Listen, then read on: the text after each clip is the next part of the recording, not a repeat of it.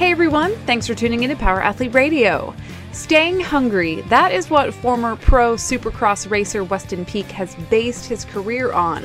This mentality is what led him to the notorious race that almost cost him his life. But if he can come back from a crushed face, it begs the question what the hell is our excuse for literally anything? Here it is, episode 608.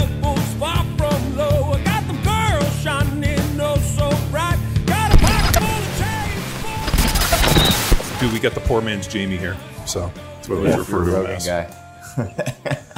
Janky instead of Jamie. Ah, I like it. Good job, Janky. Great. That's that's funny. That's. Uh, you know what? Write that down. Tex gets one witty comment a year, and that was his. We got don't it on to- tape. and we we don't have to worry until 2023. All right, Weston, I'm out. See you, man. Have fun. Yeah. Peace. Peace. Yeah, dude, so so give us a backstory. I mean, obviously we're talking to you in Boise, Idaho, but uh, like give us the backstory. You know, wh- where you're from, how'd you get into moto, and uh, more importantly, uh, after we watch some of the videos online, holy shit! Yeah, so I a little bit of backstory. I grew up in uh, California, right around Riverside area, Temecula. Kind of bounced through my whole life. Uh, So you grew up in the IE, riding a I- motorcycle, a dirt bike. That never happens, never happens. I still got a 999 phone number. Yeah, dude. I still got my 949. I'm from uh, I'm from Orange County, Orange County, Irvine, right? yeah, uh, Newport Beach. Newport Beach, yeah. But uh, yeah, so just kind of obviously, you know, what do you figure? Everybody grows up in California the races for the most part. Uh, just kind of got into it from my dad used to race back in the day, um, up until amateur days, and uh, kind of had a, a, a what was it, Kawasaki uh, Team Green ride for a while, and then kind of uh, just didn't work out for him. But he always rode still, and he kind of got me and my brother into it um, from young age. I think I was riding at two or three years old, um, even in the back of the van, just starting the PW50, holding the wide open I was out racing, you know, just being a little crazy kid. Uh, so it kind of just started that way and um, just took off from there, just did a bunch of local stuff, raced quite a bit. Um, then took a break for a while. Um, did the whole party scene as a kid, went to the, went to the river, went to Glamis, had fun. And then uh, went to regular school up till ninth grade, got expelled for uh, fighting and doing dumb shit. And then uh, my dad was like, oh, you want to, you want to either be a painting contractor like me or you want to go racing? And I was like, well, I ain't painting, so I guess I'll go racing. So kind of a kind of a weird, you know, way of coming up just from my background. Uh, so he, he gave me a lot of op- awesome opportunities to be able to put myself in uh, the position I am now. Yeah, doing a little research, and then I know very little, but I didn't know how big of a deal it was that you went from a privateer racer and then earned your way to that factory spot. So let's spend some time in that journey, man, and the dedication that it takes to essentially turn pro.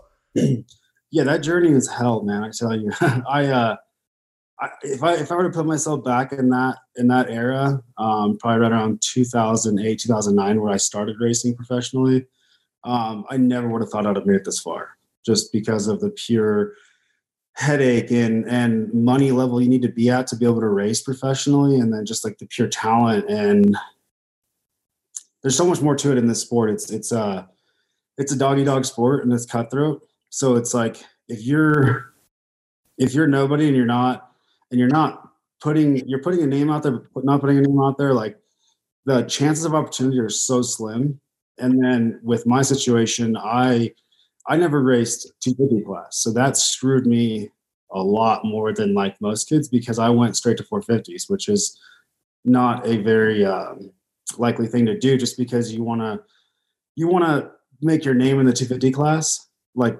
because it's not the premier class and i jumped straight to the premier class. So i kind of i did it ass backwards. Um, i skipped that because obviously i was a bigger kid back then. I was i was 220 pounds racing against dudes that were 130 to 150 pounds so me racing a 250 was just not not an option just because it's i'm not going to get a good start i'm not going to be able to compete with these guys that weigh pennies you know so um, just kind of going through that era, um, I was like, me and my dad just thought it'd be a good decision to jump on a 450 and race at that point. And uh, it was a struggle. I mean, it was um, it was from 09, 2010, 11, 12, um, up until 13, 14 ish. Uh, it was grinding, no money, um, borrowed money from people. My dad ran out of money, um, went bankrupt sold the house. Luckily, had another house, moved back into. Um, just just crazy stuff, you know, flying to the races, uh, doing overnight flights, build my own dirt bikes, you know, half-ass mechanics showing up drunk, this, this, this, and that. You know, it's just just full on.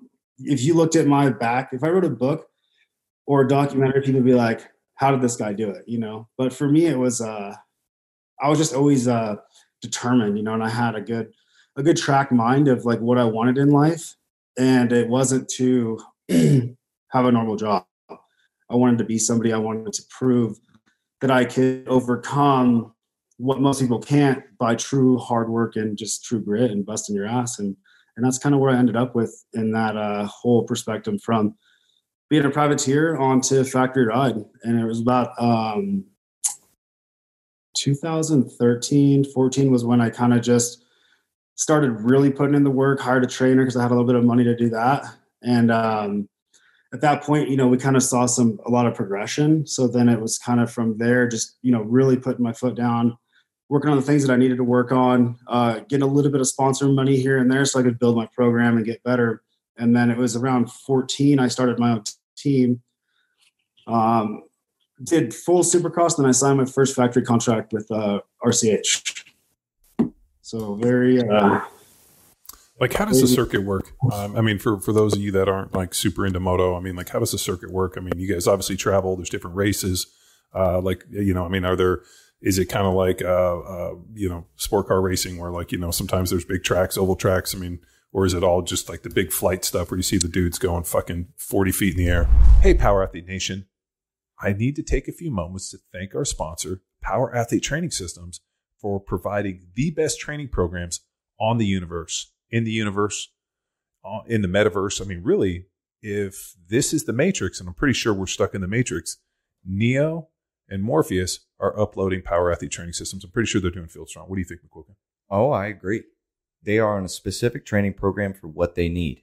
And to find out what you need, listeners, head to powerathletehq.com forward slash training and take our little survey to find the perfect training program for you. So we have developed training programs specific for an archetype. You want to get jacked, we got Jacked Street. If you're looking to foster and develop athleticism, we got Field Strong. You're looking to kick the door off of hinges and smash things and cut up and just be a fucking badass, we got Hammer. If your first experience in terms of lifting weights and getting used to a barbell using a basic linear progression with Bedrock, that's the right one for you. And if you have a few miles underneath your belt, maybe a few kids, Fortune 500 CEO, or maybe life's getting a little in the way, I want you to check out Grindstone. And if your job and your desire is to fucking wad your face off, I want you to go check out Johnnie WOD. And if you want to stack on a little Johnny Bot on that and hit a little bodybuilding accessory, we got that too. So what we've done is we've created this amazing catalog of services, these training programs designed for archetypes, and every one of them fits a specific user. And you know what? If you want to find that user, go on. I want you to take the survey, and then I want you to click on and take our seven day free trial and see which one is right for you. Best in class training. And for less than a dollar a day, you Mm. get it delivered straight to the mobile app TrainHeroic. Mm-hmm. And if you want to sign up for our newsletter, you can go to powerathletehq.com forward slash or backslash Forward slash. forward slash newsletter. I want you to go to that, sign up for the newsletter. You can get more information, not only on training programs, get uh, discounts on shop on the merch, and really just know what's going on within Power Athlete with the Academy and some of our other initiatives, and the latest episodes of Power Athlete Radio. which is really the most important thing. Power Athlete Radio, the premier podcast in strength and conditioning, and your resource for the best information on training, nutrition, cars, maybe some movies, Banter. and banter. I mean, we've been on other fitness podcasts, and when it comes to banter, we can fucking out banter anybody. yes. And if you're a big fan of Power Athlete Radio, don't forget to smash that subscribe button. Hit us with a five star review that we will read. If you leave us an amazing five star review, we will read it on air. And believe me, I love reading the reviews, uh, especially the five star ones, because it lets us know we're doing a good job. And we got some very creative listeners out there. We do. I mean, uh, that's why there are people. Yes. Throw your hat into the ring. Again, head to powerathletehq.com forward slash training for all your training needs. Take a little survey, find out what you're training for. Seven day free trial on that program and training for less than $1 a day. Thanks for Power Athlete Radio for sponsoring this podcast. See ya. Bye. Yeah. Um. So it's we have we have pretty much two circuits. Uh, from January till about May, we're running Supercross. So we're indoors. So it's just big ass jumps. You know, a lot of people just call it Death Cross, just because you know you you have a, a 15 20 foot wide track on each lane, and you have six to eight lanes each track, and you have 22 guys on the track. So imagine imagine just the small amount of error that you have to make or not make, or just getting a good start, getting out front to avoid those those uh, collisions and stuff. But so that's our that's our Supercross series. Like that's kind of more the bread and butter. That's where you make your money at, um, and that's kind of where more people are going towards because it's better TV time. Uh, you could see more. Blah blah blah. It's I prefer Supercross because it's a uh, it's it's it takes more talent to do. It, it's more of a of a niche, I'd say more of a niche thing where like most people could just ride a dirt bike and go wide open on an outdoor track. Where Supercross is it's technique. It's it's 99% technique and and just effort, training and blah blah blah. And then um so from May to August, September, we switch over to outdoors. So it's our pro motocross outdoor series. And that's like the complete opposite. We're going, you know, a two minute and 50 minute lap time versus Supercross is 40 to 50 seconds. You have a four mile track, three mile track, and you're going wide open your fourth, fifth gear the whole entire time. And you're just pretty much just wide open the whole time. It's more of a like a, a high end endurance race. That's 30 minutes plus two laps. You do two of those.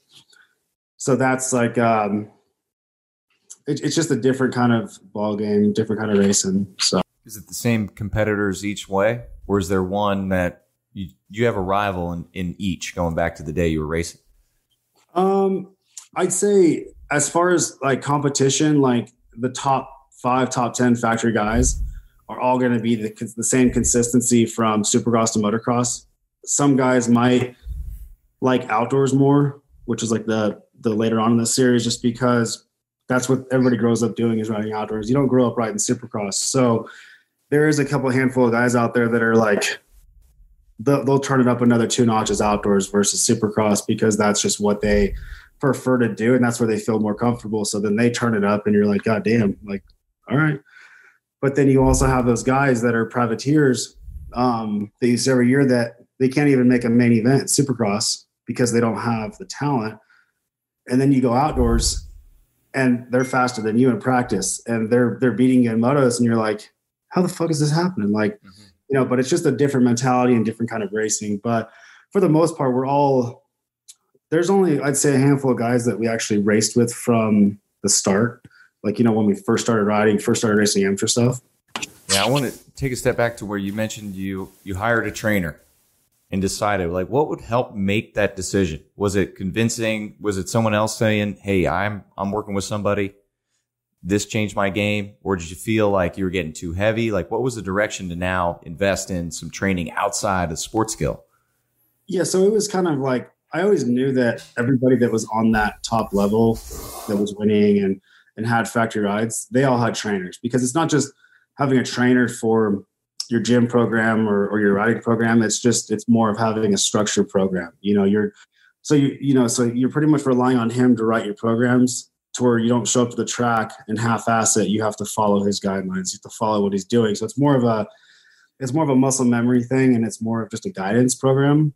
But um, but as well too is like me as needing a trainer was uh, I mean I was let's take it back to middle school, high school. I was I was a fat kid. I weighed 290 pounds, and I played football. So how uh, how tall are you, just for reference?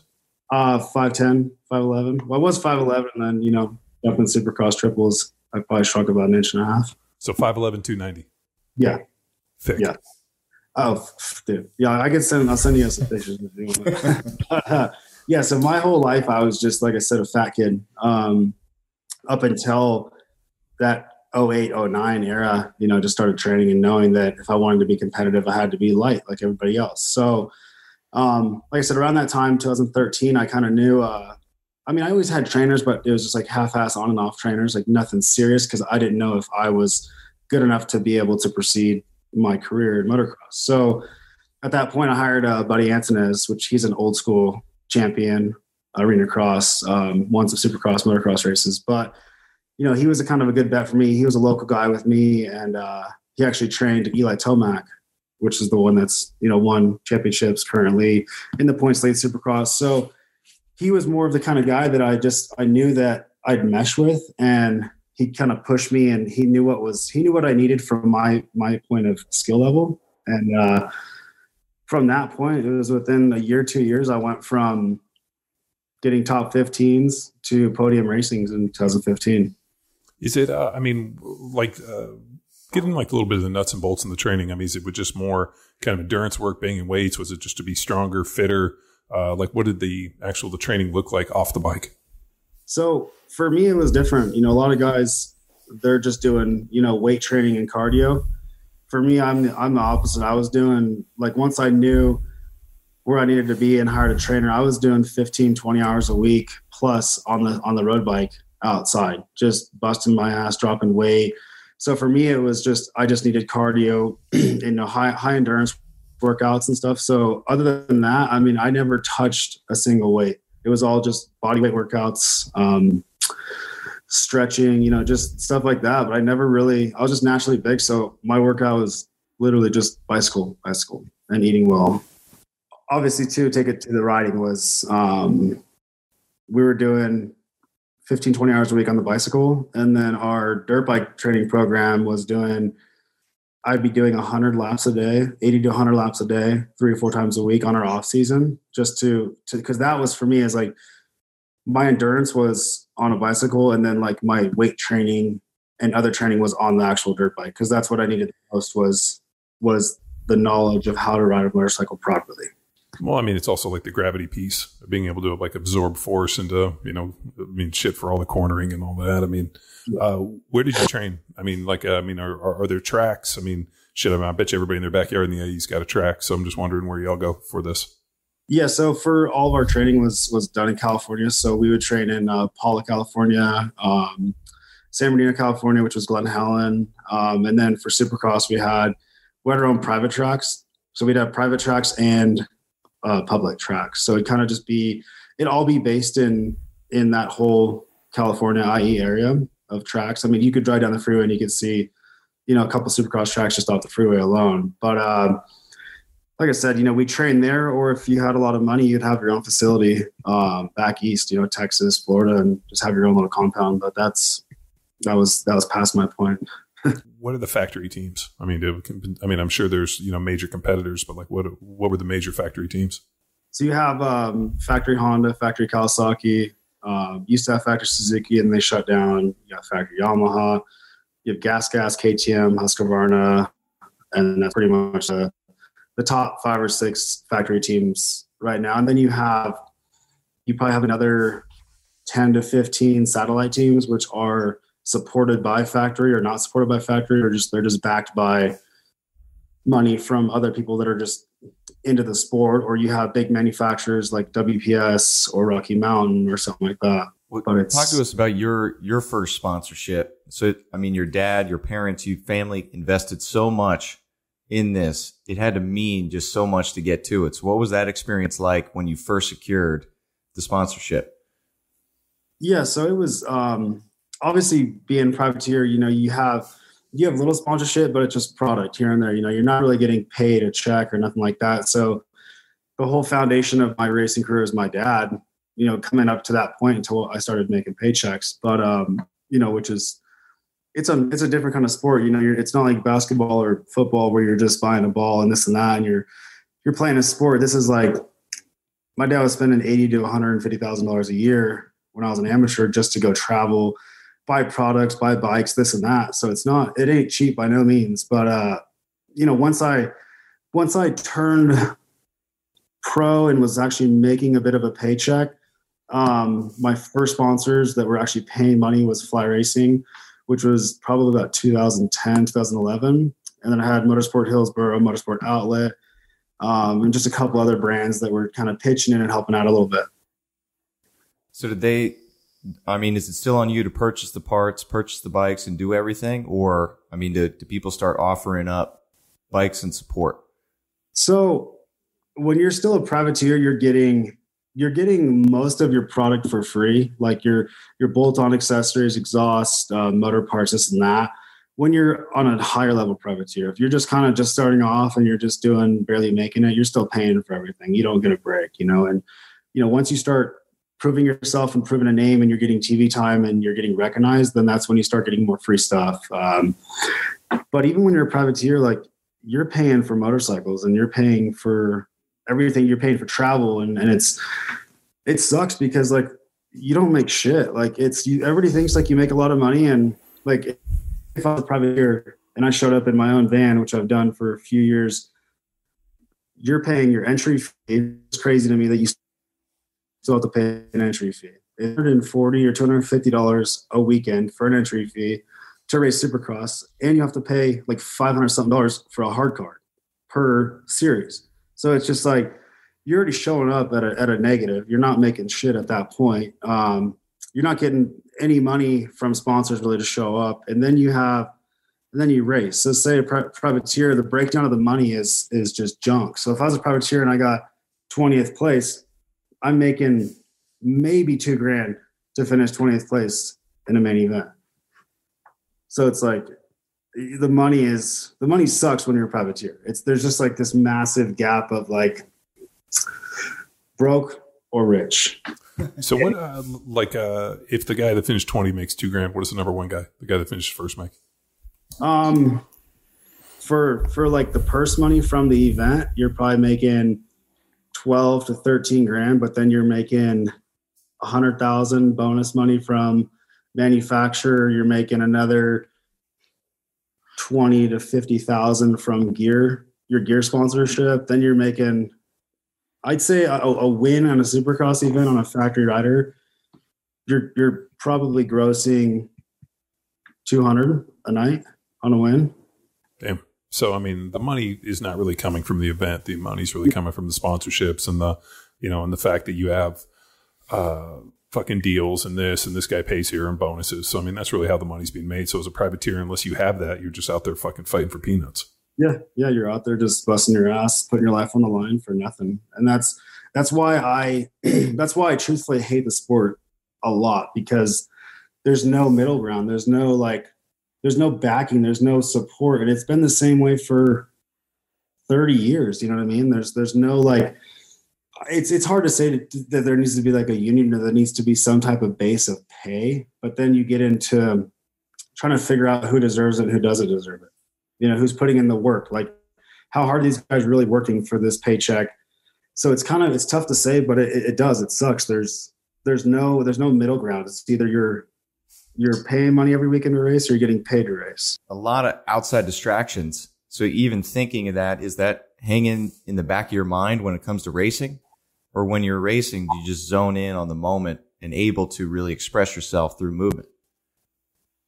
Um, you definitely like when you're racing, you zone in, whether you're a privateer or you're a factory guy, but it's it's more or less like the stress level and like it's the time that it pulls away from you during the week when you're a privateer of like what what you have to do and how much money it's going to cost to get to the race. Like, what does my bike need? I need to buy this. I need to buy that. I got to cut this corner to get this to race. So you're constantly you're stressed out the whole week until you get to the race, and then you're and then you're stressed at the race because you're wondering, you know, is it did I put in enough effort this week? Did I did I put enough time on the bike? Am I going to do good? Is my bike going to stay together? Like, so there's so many crazy things when you're a privateer of just you're always uh, questioning yourself, like is my bike going to finish the race?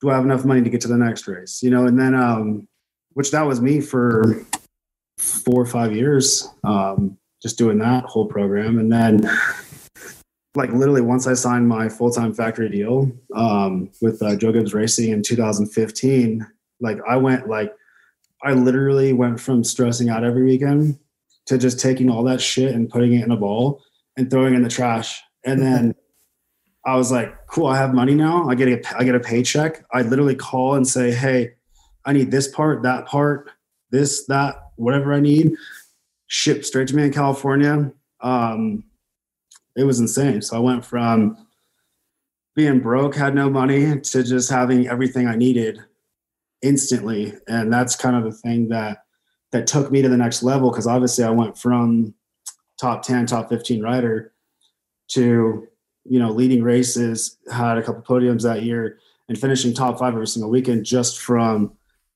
having the factory level stress level released off your back of just being able to focus 100% on racing and not worry 20% about racing and then the 80% how I'm going to get there, how am I going to pay for it?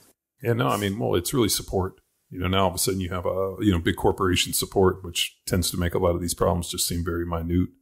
Uh, do you think it made you hungrier, or do you think it, uh, it, you know, did it allow you to just focus on what, or was there just feeling like, ah, oh, I made it a little bit, like I don't have as big a chip on my shoulder? Um, no, I got, I was even more hungry, man. I, I was just because of my background of how I grew up and I knew that that was such a like nobody ever believed that I'd ever make it factory. Like I had doubters, I had people talk shit. You know, this dude would never make it. So it was one of those things where I made it. I got that factory ride. I'm gonna work as hard as I can. I'm gonna I'm gonna be ten times more hungry to win a race to just be that guy, just to prove that this is this is all the hard work it takes to get to this point. And I'm not just gonna step into it and just half-ass it. I'm gonna give it hundred percent and and do as much do whatever I pretty much can to optimize my my uh, advantage in life. When you signed with Gibbs, did you keep your same training, coaches, partners, or did you seek a, a different crew? Yeah, so when I first, even when I signed my first deal with Joe Gibbs, I kept my same trainer. So I went from sharing him with other riders as like, you know, you get this amount of time. I have this guy, this guy, this guy to exclusive. So then I hired him as my full time trainer that traveled to the races with me, um, just to be that much better. And mm-hmm. and that's that that's what that's what it takes in the sport is like it's it's it's every all of us are so fast at that top level.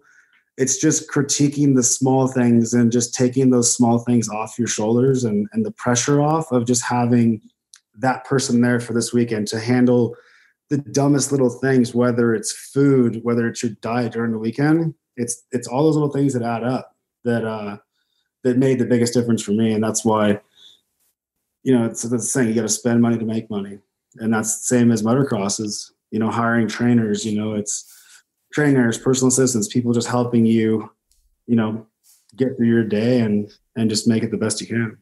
We, yeah, from a coaching perspective, if you're able to focus on one individual athlete, you can give them so much more feedback. And then, I mean, for lack of a better term, protect them from the outside. Imagine like the sport of Olympic weightlifting and coach Dave Spitz. He takes care of all that, allows his athletes to focus. So yeah, that was, that was an awesome move. Sticking with your guy. I appreciate that.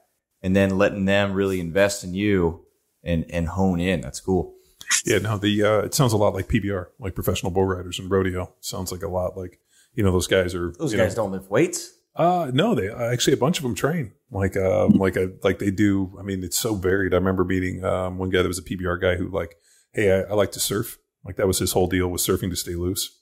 So I mean, this whole thing, like some of those surfing dudes, mechanical bulls. Some of those dudes aren't even fucking bull riders. They're just fucking thrill seekers that want to just hold on to a fucking two thousand pound bull.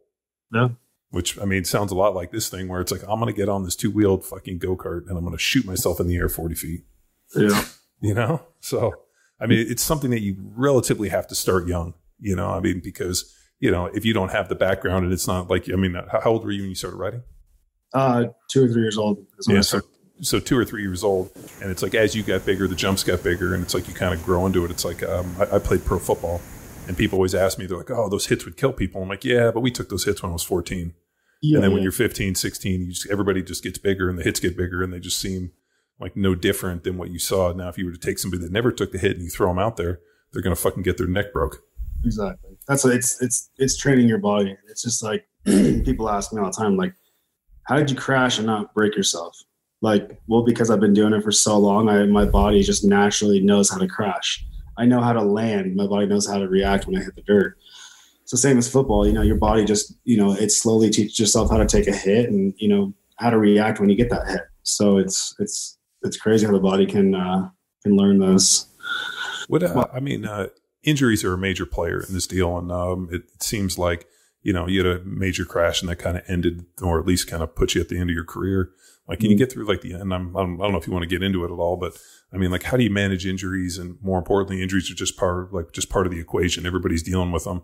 but it seems like real big catastrophic type stuff is really just kind of the uh, what you're trying to avoid. Yeah, so I mean, injuries in this sport are, are tough because it's you're taking yourself and you're you're. We literally have.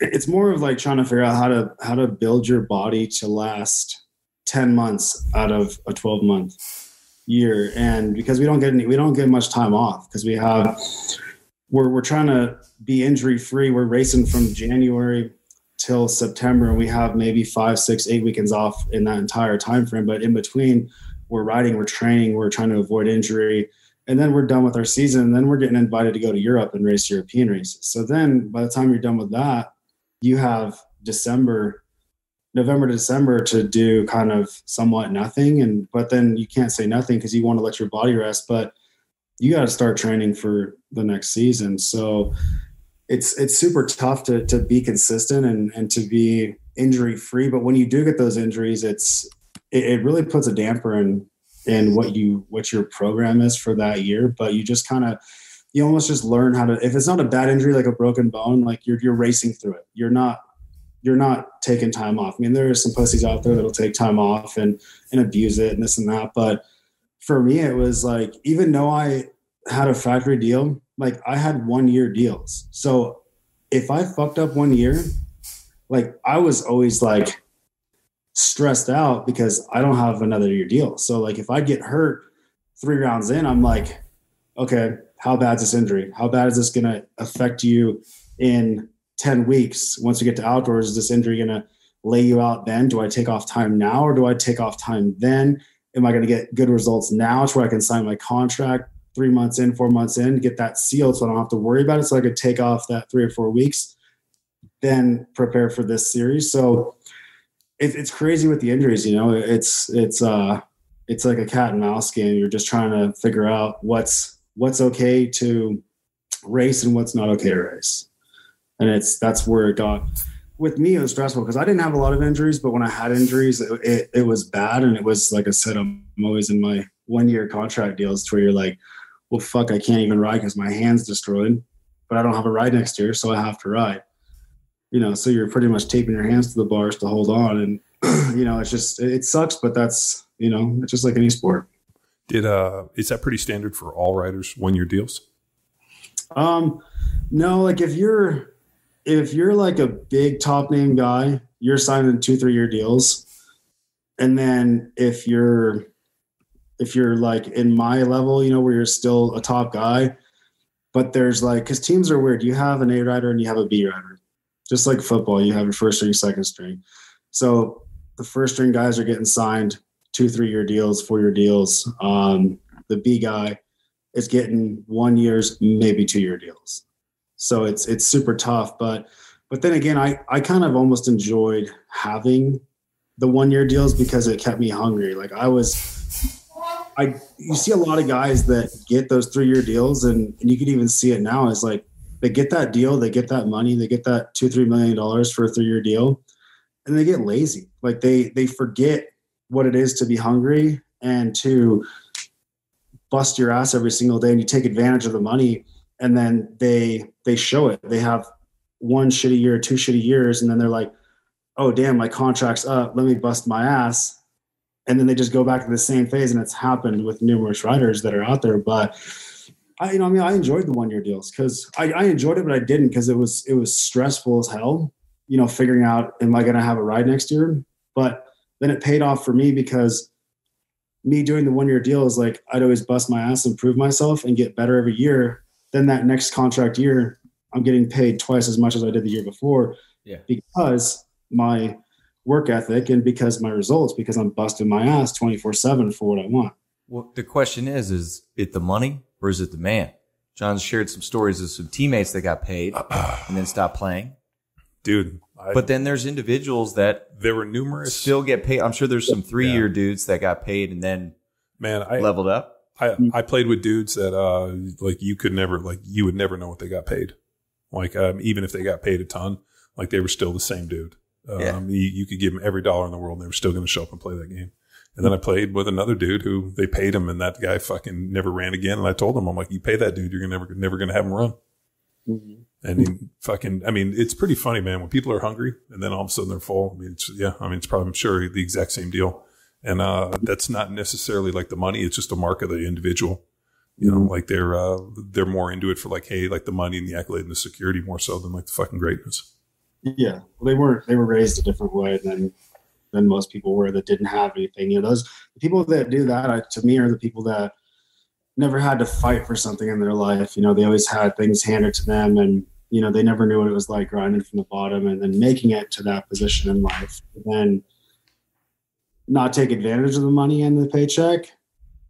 It was more just take advantage of the opportunity to be better. You know, week in week out. But it's I see it a lot, you know, but it's it's crazy. That's just that's just people's mentalities. They see money and in, a, in a contract and they get lazy. When uh, sticking with travel, like you said, the Europe circuit, where's some of the coolest places that you've been? Um. So, man, I, back when I was privateer, um, I started traveling to Europe in November or December of 2009, like my first year pro, and that was like I made more money in Europe than I did in the States racing. So I got an opportunity from a couple people that invited me to Europe. So my first uh, trip to Europe, I think, was Germany or Finland. Um, so I would go. I would. Um, they'd cover your flight, your hotel. They'd pick you up.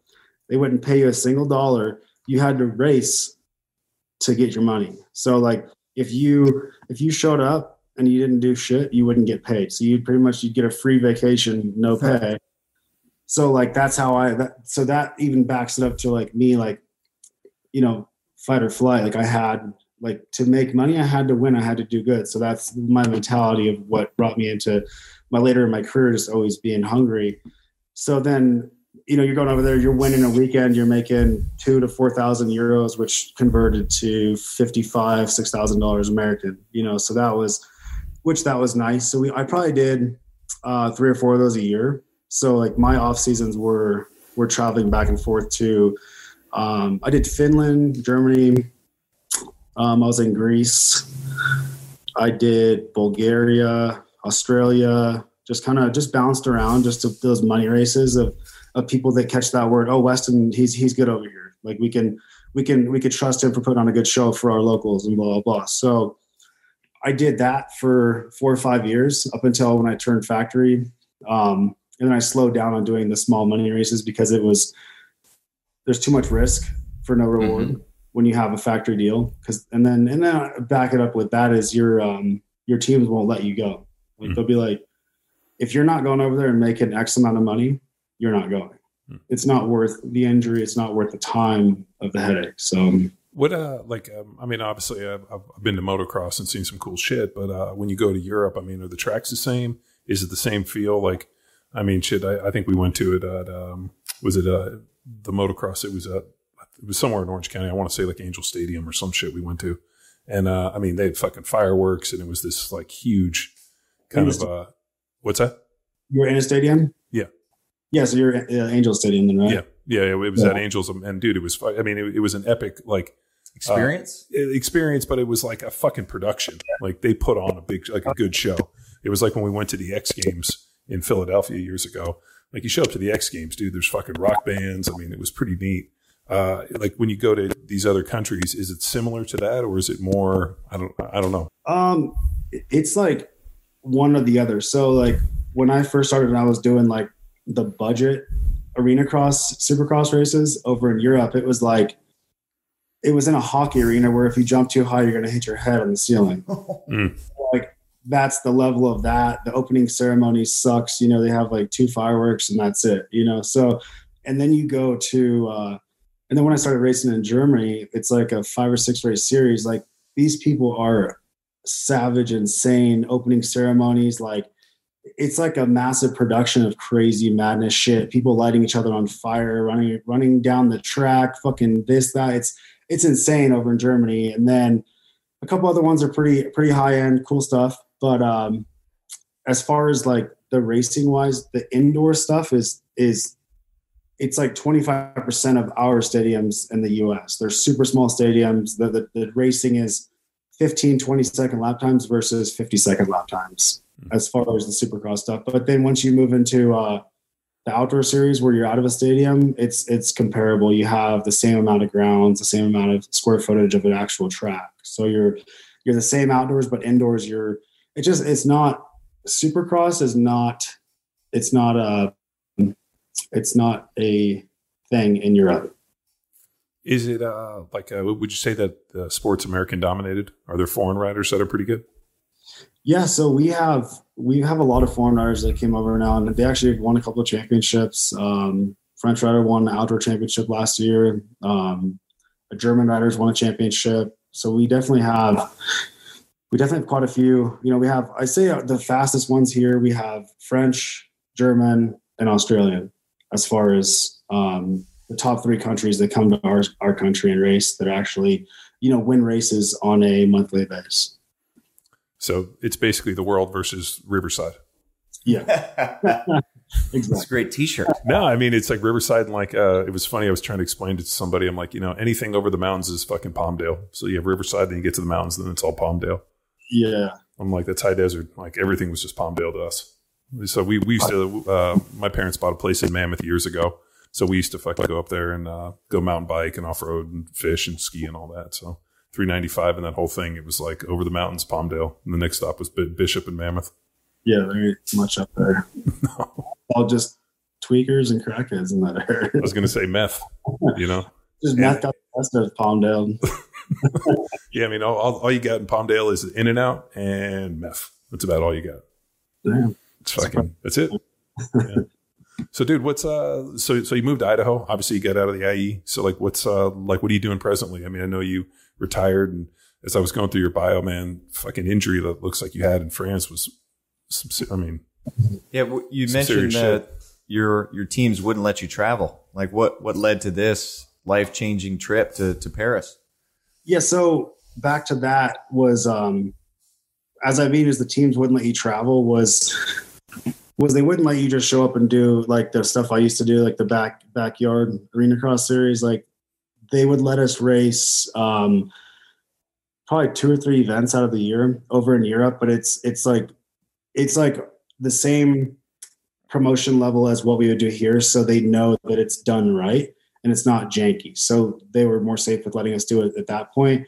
Um, and the money was a lot more. So you'd you'd average getting just show up money get on the bike ride, you're getting thirty to hundred thousand dollars in two nights just to show up and race. So that was the difference of of let the teams letting you show up and race in a European series because then it's like we're trying to justify to them, hey, we're just we're building our brand, we're building our audience across the world now, and we're getting in front of these people, you know, selling tickets, you know, selling our name more or less. So then they were kind of more lenient with us going over there and racing, and then it and then now it's i mean it, it, turned into now there's probably 15 15 guys that show up every year to europe and race the european series now. And then obviously too is they're also making a international series now.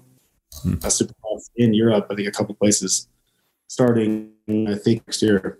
But um but yeah anyway so then you have the problem like with me and other people that get injured. You know you I actually I was supposed to be going to Japan and racing in Japan the same time frame that I got hurt in France.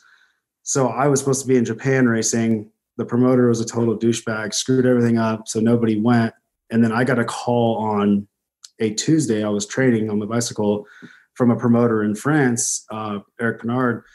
He's like, "What are you doing?" I'm like, "Training." He's like, "Do you want to race this weekend?" I'm like, "Where?" France you got to leave Wednesday. I'm like, it's fucking Tuesday. Like, I was like, well, whatever. Send me send me the contract. How much money? This and that. And I was like, fuck it, let's do it. You know, you only you live once. You know, you don't you don't get opportunities to make that much money in, in one two night. So I was like, screw it, let's go. We did a team deal with me and uh, Justin Hill that was on the team with me at the time. We flew over one mechanic. We flew over parts. Um, crazy last minute event. You know, shit that I don't like to do because last minute things not turn into that, but it's just it's just all that whole thing where you don't want to do anything and then you tell yourself let's do it and then shit happens and whatnot. But then show up racing, everything's good. I think I got third the first race, or I don't even remember. It's been so long. But then just like that, you come around the first turn. Um, kind of me and another rider collided. I go down. I was third off the gate, off the first turn, and then I don't remember anything, but just from the video is is another rider. I, I landed, rolled over on my back on the landing of a step on, step off, and he pretty much frame cased my the face of my helmet, which is like obviously any helmet we have cutouts for goggles, so there's not a lot of protection in the front of the helmet. And he frame cased it, and uh, what do you mean there, frame cased? Like landed his frame on your helmet?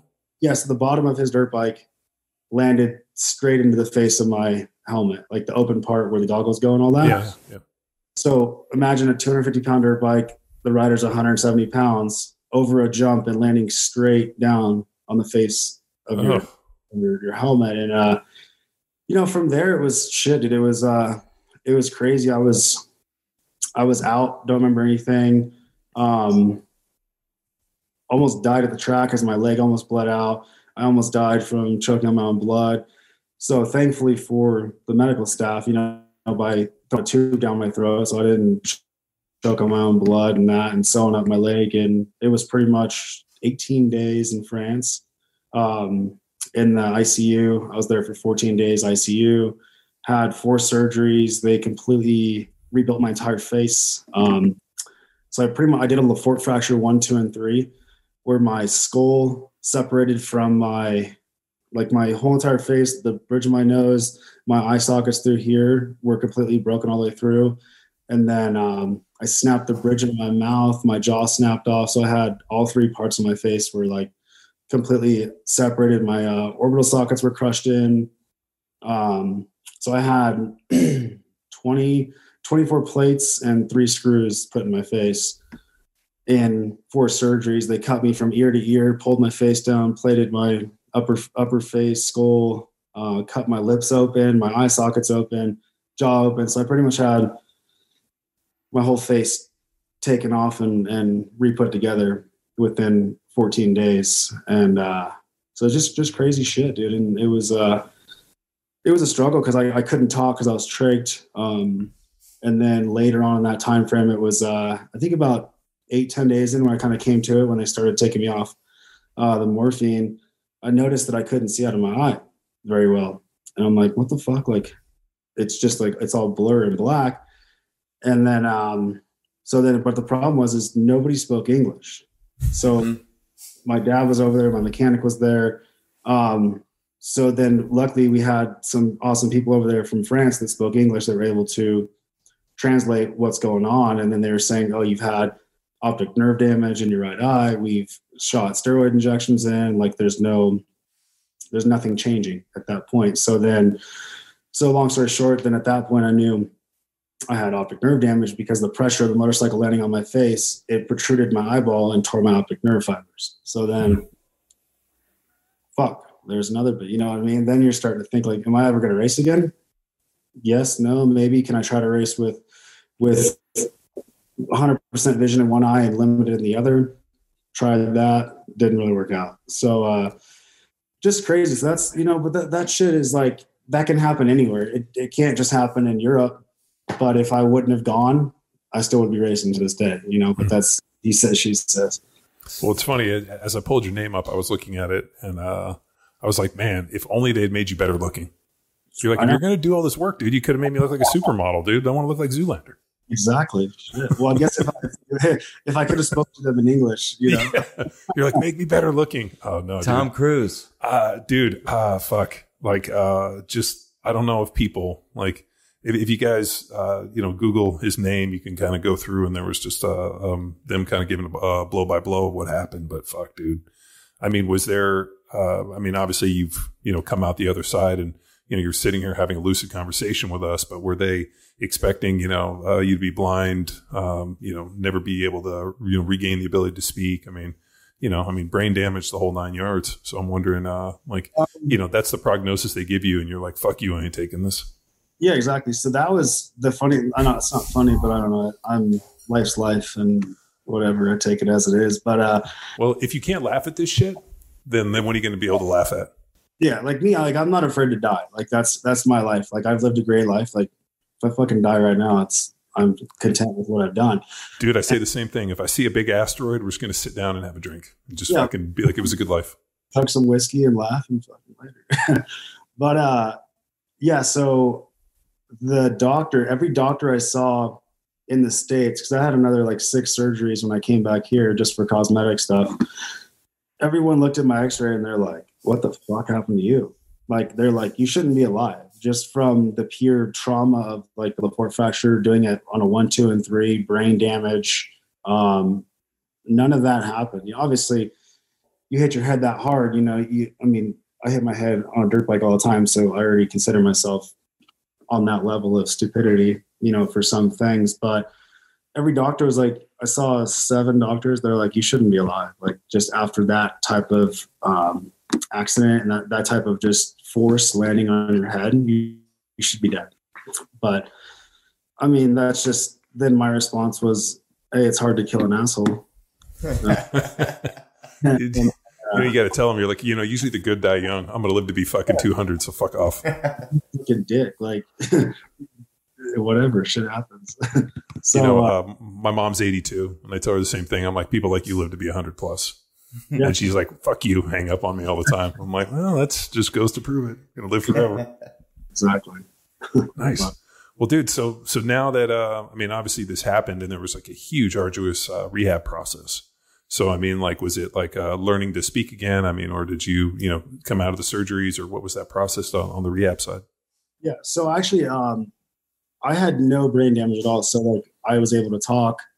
Once my trach was out, that was the the hardest thing was the trach. Like once they pulled the trach out, well, I had I forced them. Like I was in the hospital and like these fuckers, like they did a good job, but the nurses were shit. Like a lot of nurses were terrible. Like they would keep pumping you full of morphine, and I had a um I had a, a morphine system put on my put into my bloodstream, like for like they press a button, or I could press a button and shoot morphine. So these fucking nurses, like I, I was trying to, I had a, a notepad and I was writing on on a on paper because I couldn't talk, and I'm telling my dad, like, tell them to fucking take this out of my arm. Like it's it's slowing me down from recovering and getting out of here. And dude, they they'd come by and they'd press the button without even my consent and asking me, and I'm like, these motherfuckers, dude. So like, I ended up flipping out. Um, they took the morphine machine out, then uh, then slowly started getting better. Took the breathing tube out. Um, what else? I had a feeding a tube feeding line in my nose and all that shit. So it was like on that 14th day, I was like, if I don't get up and get moving, I'm gonna be here forever. So like my mentality is just like I'll lose my shit. I'll fucking rip everything off the walls that I can, get me going. So then finally, as soon as like two days after they got me off all the shit, dude, I was sitting up out of bed. I was I was spinning on a little bicycle thing, like just getting my body moving to get out of there. And then they put me in a lower room. And then at that point, I'm like, I have to get out of here. Like I'm getting I'm getting just uncomfortable. So they put me in that room. I just like take the stitches out of my head, all this shit, booked flights, and got the hell out of there. So fast forward to that, um, back in the States, the trach, I still it was I had like a gnarly hole in my neck from the trach. So like just to talk, I had to sit there and and like an old smoker and cover my neck just to somewhat raspy talk.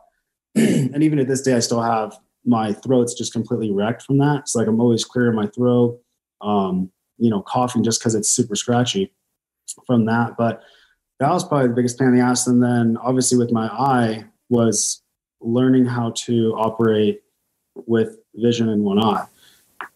And I'm talking that was driving was hard at first because then you could you can't judge your judgment and your your depth perception is gone. Like you have nothing left. Like So, So- you, you only have vision in one eye? yeah, so my left eye is my 100% and my right eye has about 5% of vision in it, which is it's Yeah, more so- because it's blurry. So it affects my good eye because it's putting a blur into my good eye. So Yeah, no, uh, it, yeah, one eye, no depth perception. So, yeah, so it was crazy. Just just driving, getting used to the smallest things like and then the biggest thing I even did this today is like you don't remember that you don't have peripherals in your right eye. You can't see. So when you're walking places and you're you're moving and there's people around, you just fucking your your reaction is to just turn right and go and then you run into shit. You you hit stuff all the time because you're not thinking in time like you're just so used to that one sight you know that and just there's just a lot of things like the hardest thing for me was trying to figure out how to put my credit card in a chip reader because that depth perception of that little slit you're like you know you think you, you think you're there but you're not you know? So there's so many things that took me time to get used to um, with the eye situation when i got back home um, that and i had i had like i said six seven surgeries i had a whole nose reconstruction um, surgery i had surgery on lips i had just tons of shit on my eye i had stem cells more um, more uh, steroid injections in my eye, nothing, no progress on anything. So that was kind of a bummer with that, just because I, you know, I wanted to race. I wasn't done. You know, I feel like I was just that 2018 was my last year racing, and that was my, you know, one of my best years of my where I was starting to peak back up again and and go for it. And so it was just a bummer, just kind of just to just to have to accept that you weren't going to race anymore. But like I said, it's life, and now at this point in life, I'm I moved on, retired full time. Um, I work for Western Power Sports and Fly Racing now, so that was kind of my reason to move into Idaho because of that's where their headquarters is at, and also we all know California is just a crazy ass liberal state, and people are insane. It's it's not even. I don't even like going. Like all my friends are there still, and I'm they're like, "When are you gonna come visit?" And I'm like, "You can fucking come to Idaho, dude. It's it's clean, people are nice. Like I don't want to go back there." But uh, so I dipped out of there, um, rolled up here just just so I could be closer to here with this company and, and just work hands on. And, and that's from everything with you know shooting products and catalogs and and just being closer to this to the shop is kind of what I wanted to do. And I wanted to get out of California. So.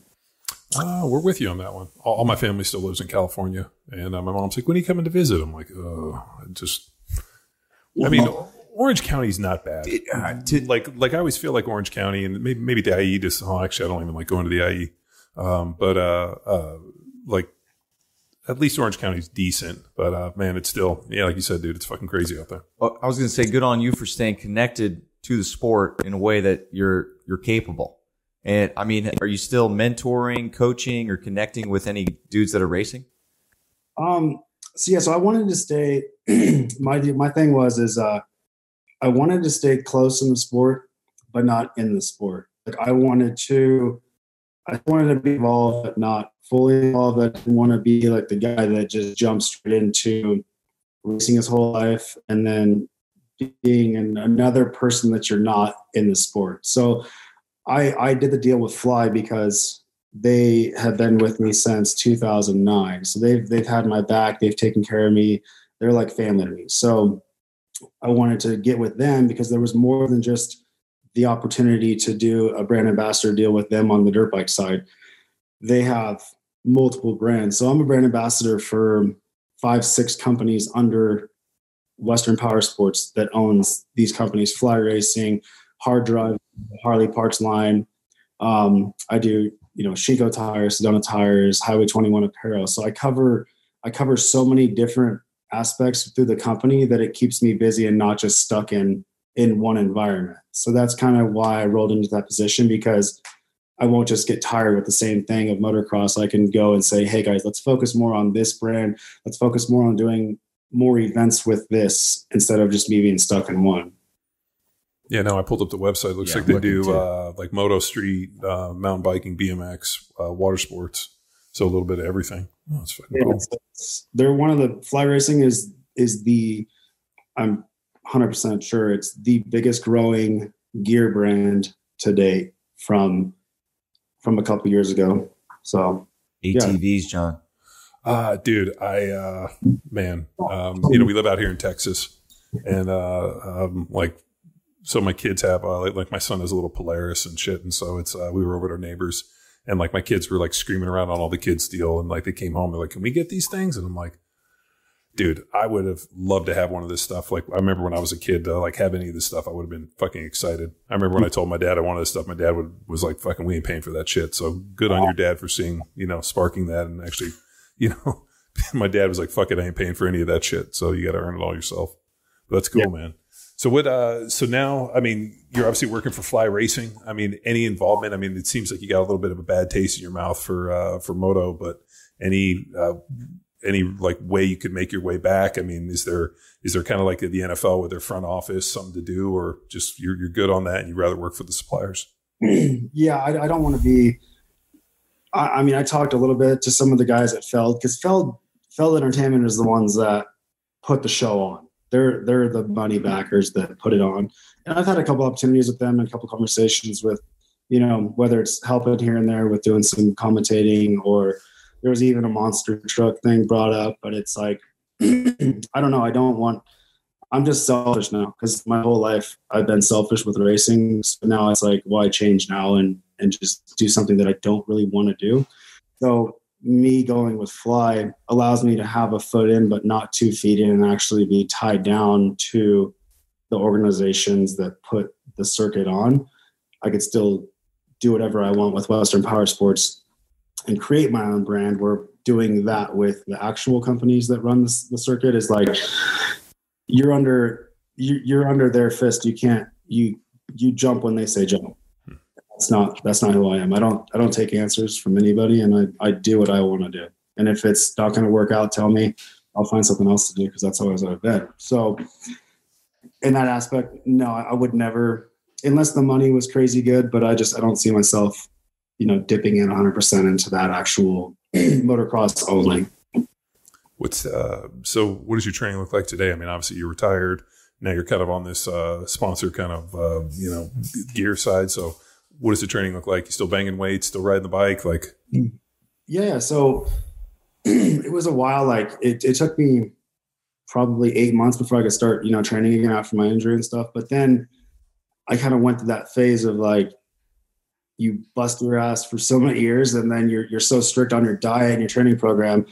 Then I went like six, seven, eight months of just like, screw it. Like I'm going to eat whatever I want to eat. I'm going to drink all the fucking time. So I went from like my race weight was like 195 up to 225, 230. And then I'm like, holy shit, dude, like you're fucking fat. like, you know, you then you're just like, okay, cool, I did it. I had fun. I had my fun. I, I did whatever. So, you know, now my training program is is obviously up in Idaho. It's it's beautiful, man. We have mountain bike trails. I, I could ride across the street from my house and ride dirt bikes, mountain bikes. Um, the river's five minutes from my house. So I just now it's just a lot of mountain biking and then um, you know occasional two three days a week in the gym just to you know stay strong and all that. But it's nothing it's nothing crazy like it used to be. Um, now it's just more pleasure you know just for fun and, and not you know you still have that that grind of like oh i'm gonna fucking smash this hill. Like you know i'm gonna see how high i can take it you know but now it's just for fun. You know you're not you're not you don't have to prove anything anymore. I've already proved my life you know now it's just it's fun uh, no kids? Uh, no kids. Nope. Not yet. Trying, but nothing yet. Well, hopefully soon that yeah, you get some little ones you can get on the bikes. Or would you uh, have your kids go through the the kind of the I guess you could say like the dry spin of uh, of motocross, or would you keep them out or more recreational? Yeah, I I don't know. I mean, I've had this conversation a lot. Is like I don't know where the sport's going to be even in 10, 15 years let alone do I want to deal with that headache of of like yes, it's a badass sport, it's a man sport, but like the bigger picture, I'd rather almost train my kid to doing something else that you know makes them a better living and and it's not as as up and down and it doesn't take as much money and effort to get to to that place you know to be able to make money because you know there's only 10 15 guys that make money in this sport and it's it's a very small window but I'd let them ride, but I, I don't think I'd ever let them have the opportunity to pursue racing because it's just it's a lot of it's a lot of work. Well, I mean, but uh, think about you as a mentor and the access and the fact that you know so many more people than what you're, you know, you and your dad knew growing up. You probably have an opportunity. But yeah, people mm-hmm. ask me the same question: Would you let your kids play football? I'm like, 100. percent It was fucking great. I loved every minute of it. Do I think that they're going to go play in the NFL? I mean, shit, dude. Like the chances of that are so slim for mm-hmm. uh, you know, fucking middle class white kid from Southern California. uh, you know, it doesn't happen all that often. So, hey, man, as long as they're doing something. So, yeah. well, cool. Uh, some fun questions. Yeah. What's your favorite racing movie of all time? Doesn't have to be bikes. I mean, we throw cars in there. Um, favorite racing movie? I think it. What was that last one with the dude? Was it Fast Ford? and Furious Nine? Wild Hogs. Him. Uh, Uh, Biker Boys. the Ford versus Ferrari, or, or the one Yeah, with Ford Oh yeah, yeah, yeah, the, yeah. Ford uh, with Shelby and uh, oh, that was fucking great. Uh, who was that? Christian Bale. I don't Yeah. know the real man's name. Uh, it was Ken. So it was uh, Carroll Shelby and Ken. I can't remember Ken's name. yeah, or that. Um, what was that? with the chicks rode the dirt bikes, looking all slutty. Um, I don't know. Ken Miles. there was like four or five of the chicks. They're all like doing tricks and shit on the bike. Um, this is like like ten years ago. They had like stunt riders do this stuff. Um, Uh, was it uh, was it that movie Torque? Charlie's Angels. Oh, okay. Is that a racing movie? I'm in. Uh, dude, there was that awful movie Torque. I don't even know if you ever saw that movie. It was so fucking bad. They were on street bikes, and What then year? they go to the desert, and then magically they're on enduros with street bike fairings. What is it? Uh, It was called Torque. I don't it was- Oh, it's fucking, it's terrible. It's Can as, it's as bad as Biker Boys. I don't know if you, said, did you ever saw the movie Biker Boys? Oh, I found Torque. If Yeah. this is 2004, if we're gonna throw Charlie's Angels in there, I gotta throw Lost Boys in there for their bike gang. Yeah. Well, you got vampires riding fucking enduros. Two two stars. Torque got two stars. You know, it's fucking terrible. I think I watched it on a, on an airplane, which might be the only reason I would have watched it. movies after COVID now, obviously, two are just garbage. I don't know if you guys pay attention, but all movies now suck after COVID. Uh, I think the only good stuff's on Netflix and Amazon. Torque Ice Cube is Like- Yeah. Ice Cube. like we started. wa- I was telling Tex, uh, we watched, or uh, there's a, a series on Netflix called The Last Kingdom, Yeah. which is based off of um, a set of books. I think it was called like the Saxon Chronicles, and it chronicles like uh, eight nine hundred A.D. where like the you know the Saxons versus the Danes and this whole deal. It's pretty fucking good. Like it's way better, you know, because Hollywood's all about making like a you know ninety minute two hour movie. And what's Yeah. cool with these series, and I think what Game of Thrones showed us was that you could like have these like epic tales where they can get into so much character development, and it's Mm. just such a better experience. Yeah, no, it is. That's all. That's all I watch downstairs. Like movies are just even Netflix movies just suck. You're like, what am I watching? Like, uh, I fucking hate Hollywood. Like it, it, it, like these fucking narratives and what these people push is fucking so far beyond. I feel like they, uh, they're like so detached from fucking reality. I watch this shit. I'm like, this is awful. yeah, they don't even know what reality is anymore. Okay, next one. Reality Uh, Who, who would you say the best front man in, in, in, Oh, uh, dude, in, let's do in it. rock history? Like, like, uh, rock and roll. I, I don't know. I mean, I, I'm pretty sure I know what kind of music you like, but, uh, uh, like think about rock bands, like the, t- like when you think of a front man, who's, who would you say is like the quintessential number one front man of a rock band? oh, We were arguing about this this morning. That's why I'm bringing it up. um,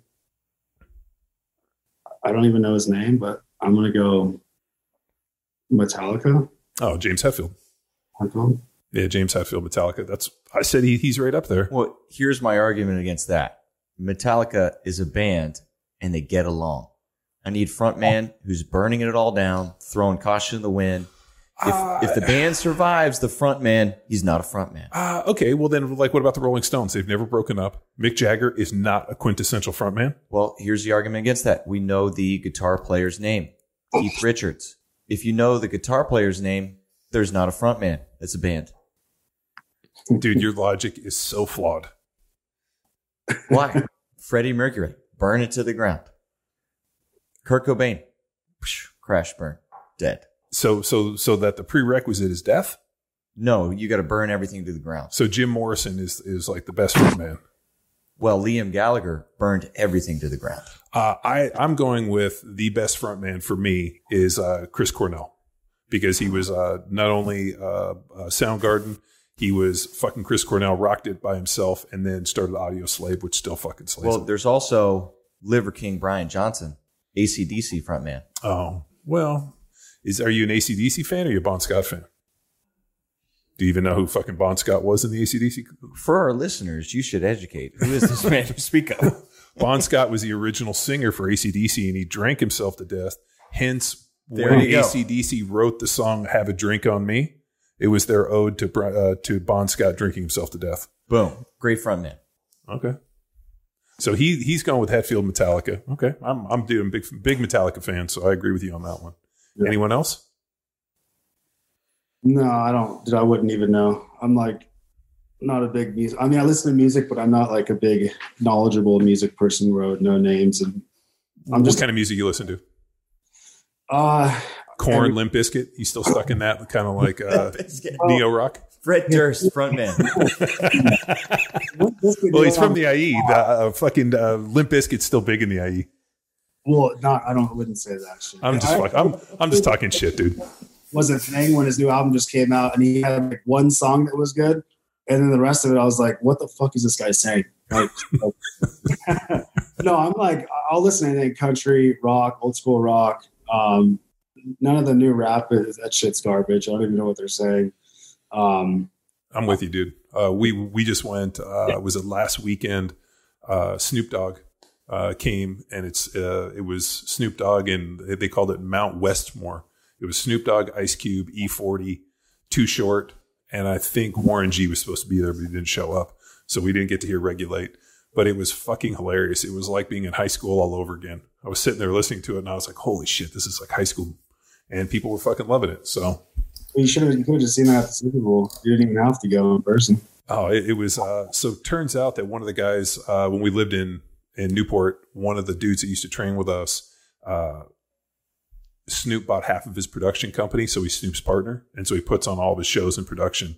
So he was coming out to Austin and uh, hit me up, and I'm like, he's like, hey, you want to see Snoop? I'm, I didn't even know any of this. He's like, oh yeah, well, he's my partner. I'm like, sweet, let's go. And uh, it was at something called the Round Rock Round Rock Amphitheater, which I'd never even heard of. And we fa- fucking couldn't even find it because it's in back of a J.C. Penney in an open field. it was seriously like the most ghetto shit I've ever been to. There was like a fence, and like it was, yeah, it was, it was, it was like one of those places you show up and you're like, all right, somebody's gonna get fucking shot, and it's probably gonna be the big fucking six foot five white dude. Most likely, Yeah, they always fuck when they, whenever the shooting starts. That's why I gotta stay low and fucking agile. just gotta start crawling. All right, what you got? Anything else for him? well, Bruce Springsteen, for a front man? And the, E- and, the and the- man. and E Street Band. Exactly. Oh, he, he's still stuck. Here's another theory. I'm sorry. It- It's all right. It's all right. Get it out. get it out. My if I'm lead, I need my name and then my band's name. Bruce Springsteen, the E Street Band, Tom Petty, and the Heartbreakers. Those are lead men. Joan Jett and the Blackhearts. Oh, we we don't- we can get lead women. Shut it down. Heart. Then there's Heart. Yeah, there's Heart names. with. Okay, we'll couch that question. Um, I- I just think your your your thinking is flawed on the fact that it One hundred percent, because I don't know enough about music. I'm just arguing for argument's sake. somebody will be listening to this podcast fucking stabbing themselves in the eye with a pencil because they're like the biggest fucking rock band and we've completely just Oh, Van Hagar, all in. I do like I don't Sammy have any more Hagar. questions. Yeah, no. I mean, uh, uh, I was telling him to. Uh, Sammy Hagar has like a podcast where he goes and interviews people, and uh, he showed up to like go to Vince Neil's house, and Vince Neil is like Motley Crue. uh, he knows who Vince With listeners. Okay, Motley Crue. Vince Neil uh, has pretty much just eaten himself into I don't know what the fuck he is. Like he is so out of shape, and I'm like, dude, how the fuck can these old rock stars get fat? I'm like, you guys have all this money. Like, Yeah. is it the fact that you, you did those copious amounts of cocaine and drugs, and now you don't do the drugs anymore? And I'm like, come on, you got to be like, oh, like, like, look at Mick Jagger. He's still in good shape. He what?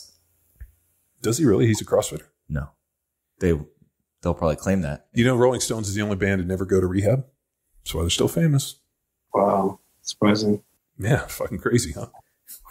Are you making that up? No, I'm telling you, the only band to never go to rehab. It's quite the stat.